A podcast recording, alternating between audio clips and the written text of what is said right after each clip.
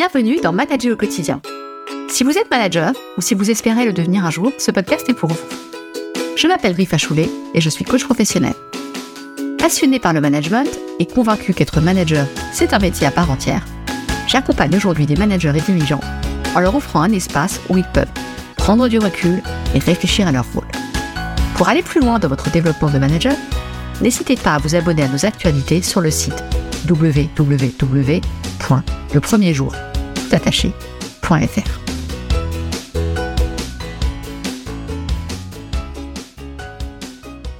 Bienvenue dans cette saison 3 de Manager au quotidien. Je suis tellement heureuse de vous retrouver. Aujourd'hui, nous allons aborder un sujet qui commence par la lettre D. D comme délégation. Une compétence managériale qui est parfois difficile à mettre en œuvre pour des bonnes et des mauvaises raisons. Si vous écoutez cet épisode parce que vous n'êtes pas super à l'aise avec la délégation, ou que vous vous interrogez sur votre rapport à la délégation, je voudrais commencer par vous rassurer. Cette compétence est loin d'être évidente, elle requiert du travail et de la pratique. Pour aborder ce sujet de la délégation, je vais d'abord vous présenter les quatre piliers d'une délégation réussie. Puis nous verrons ensemble les principaux freins à la délégation, et enfin je partagerai avec vous trois actions qui vous aideront à mieux déléguer et trois actions à éviter si vous ne voulez pas mettre en péril une délégation. Sans plus attendre, c'est parti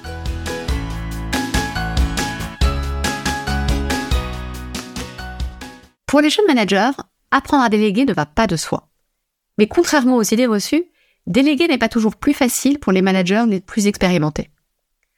On pourrait se représenter une délégation réussie comme une maison qui a besoin de quatre piliers solides pour tenir debout. Ces quatre piliers sont la confiance en ses collaborateurs, puis la confiance en soi du manager, l'investissement en temps, et enfin le dialogue permanent. Je vous propose de passer ces quatre piliers en revue. Évidemment, il n'y a pas de délégation sans confiance. Mais de quelle confiance parle-t-on ici? Évidemment, la première, c'est la confiance en ses collaborateurs. Si vous avez au fond de vous cette petite voix qui vous dit que l'on n'est jamais mieux servi que par soi-même, ou plus exactement que les choses ne seront jamais aussi bien faites que par vous-même, alors il est plutôt évident que la délégation ne vous est sans doute pas une chose facile. La confiance accordée à un membre de son équipe, c'est un peu comme un arbre qui comporte de multiples branches, comme la confiance dans ses compétences, dans sa capacité à mener à bien les projets, avoir confiance dans son sens des responsabilités, dans sa capacité à vous alerter en cas de problème, et plein d'autres choses. Alors bien sûr, cette confiance, comme toute confiance, se construit. Elle se construit dans la relation à l'autre, dans cette relation à la fois managériale et personnelle que vous allez bâtir avec la personne à qui vous allez déléguer les projets ou des tâches. Et c'est pour ça que j'insiste tant dans mes podcasts et dans mes coachings sur le cadre et sur les rituels managériaux qui permettent au fil du temps de bâtir une relation de confiance qui formera l'un des piliers de la délégation. Mon pilier est aussi une question de confiance, mais cette fois-ci il s'agit de la confiance que vous vous accordez. La confiance dans votre jugement par exemple, le fait d'avoir choisi la bonne personne pour cette délégation, la confiance que vous avez dans le fait d'avoir euh, suffisamment contribué à développer les compétences de cette personne pour qu'elle puisse accomplir cette tâche. On pourrait résumer cela par la confiance que vous accordez à vos compétences managériales et qui vous permet de lâcher prise en déléguant un projet à une autre personne. Le troisième pilier, c'est l'investissement en temps. Déléguer, ce n'est pas juste déposer un dossier sur le bureau d'un collaborateur en lui indiquant qu'on a besoin d'un retour pour telle date. Une délégation, c'est avant tout du temps passé. Du temps passé à organiser, à structurer la délégation, de sa transmission à son suivi. Mais ce temps n'est pas du temps perdu. Au contraire, c'est du temps passé à la fois à vous permettre d'allouer votre propre temps à des projets qui relèvent davantage de votre fonction, comme des projets stratégiques. C'est aussi du temps passé à transmettre, à faire grandir vos collaborateurs en les faisant contribuer à des projets en toute confiance. Enfin, le quatrième et dernier pilier de la maison délégation, c'est le dialogue permanent. La délégation n'est pas un temps suspendu pendant lequel le collaborateur fait ce qu'il a à faire, avec un point de rendez-vous final qui est le livrable, quelle que soit sa forme. Avant de lancer une délégation, il est absolument essentiel de convenir avec la personne en charge du sujet des points d'étape éventuels, des points d'alerte nécessaires, bref, d'avoir cadré comment cette délégation fonctionnera. Bien sûr, selon les sujets, il y aura plus ou moins de points de rendez-vous, mais mettez-vous d'accord là-dessus dès le départ pour éviter des mauvaises surprises pour tout le monde.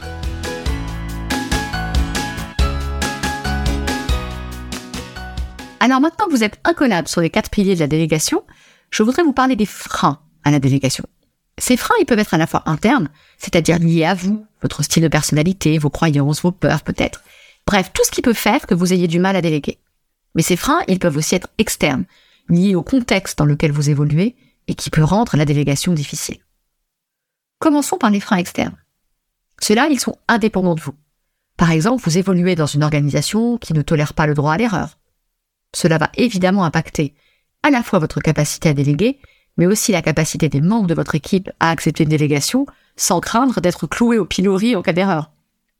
On peut aussi citer des organisations dans lesquelles la légitimité des managers se base implicitement sur le fait d'être très opérationnel. En anglais, on dit hands-on. Autrement dit, des cultures d'entreprise dans lesquelles les managers sont reconnus parce qu'ils mettent les mains dans le cambouis. Là encore, de telles cultures d'entreprise n'invitent pas vraiment les managers à lâcher la main et à davantage déléguer. Enfin, un dernier frein externe peut être le sentiment que les collaborateurs sont déjà très chargés et certains managers ne veulent pas leur en rajouter. Alors cette excuse est certes souvent vraie, mais elle peut aussi être un prétexte pour ne pas déléguer. Passons à présent aux freins internes, ceux qui relèvent de votre singularité, de toutes ces couches de caractère, d'éducation, d'expérience, de croyances, de préjugés, de biais, de peurs, etc., etc. On peut citer la difficulté à accorder sa confiance. C'est quelque chose qui peut être très ancré en nous, remonter à loin, avoir des causes profondes, et c'est le frein interne numéro un. Pour le travailler, cela demande de travailler sur nos propres croyances construites au fil du temps. Il peut d'ailleurs être difficile de faire cela tout seul, et ici le coaching est clairement un bon moyen pour travailler cette remise en cause de nos croyances limitantes. Il y a aussi cette idée, très ancrée, que les choses ne seront jamais aussi bien faites que lorsqu'elles sont faites par nous-mêmes. Cette absence d'un sosie idéal peut donc euh, creuser la tombe de notre capacité à déléguer. Je citerai également le fait d'être hyper contrôlant, ce qui a évidemment tendance à tuer dans l'œuf toute tentative de délégation. Enfin, une chose que j'entends souvent, notamment de la part de managers experts, c'est un sentiment d'inutilité s'ils délèguent. Autrement dit, à quoi je sers si je délègue à mes collaborateurs? Quel est mon, job finalement? Donc ce dernier élément revient parfois chez les managers que j'accompagne et il est pour moi le symbole à la fois d'un manque de formation au management et de la méconnaissance du champ vaste dans lequel les managers sont nécessaires. Le travail que je fais avec ces personnes consiste bien souvent à les faire, à leur faire prendre conscience que leur terrain d'expression est large, qu'ils dépassent le simple aspect opérationnel, et j'aime les inviter à occuper et à investir tous ces endroits où ils seront souvent bien plus utiles à leurs collaborateurs. Je vous invite à prendre quelques instants pour vous demander lesquels de ces facteurs, externes ou internes, constituent vos freins à la délégation. Je suis convaincu que la prise de conscience est un préalable indispensable au développement des compétences d'un manager, et c'est ce que vous pouvez faire en prenant ce moment d'introspection sur ce qui vous rend peut-être la délégation difficile.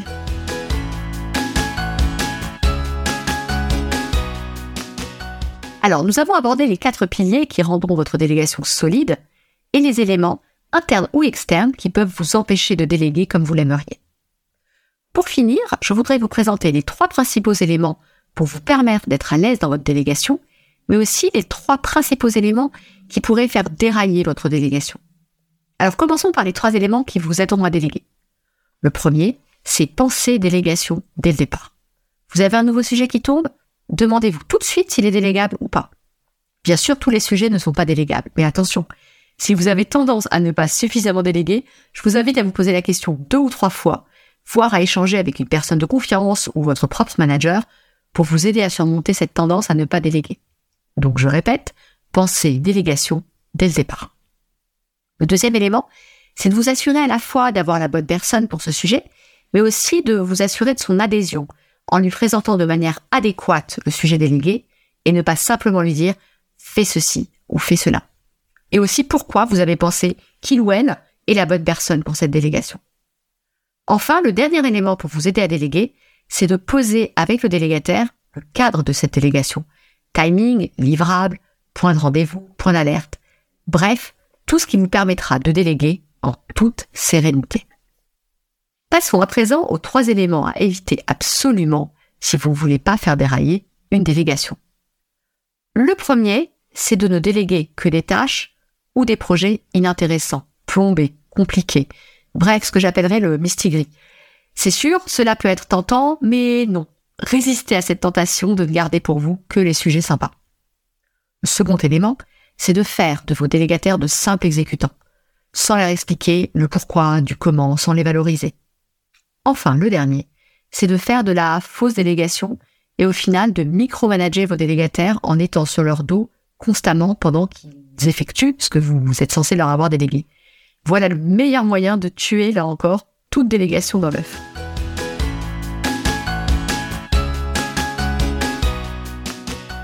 Nous approchons de la fin de cet épisode. Si je devais le résumer, je retiendrais trois mots. Le premier, c'est la confiance. La confiance, c'est vraiment le point de départ de la délégation.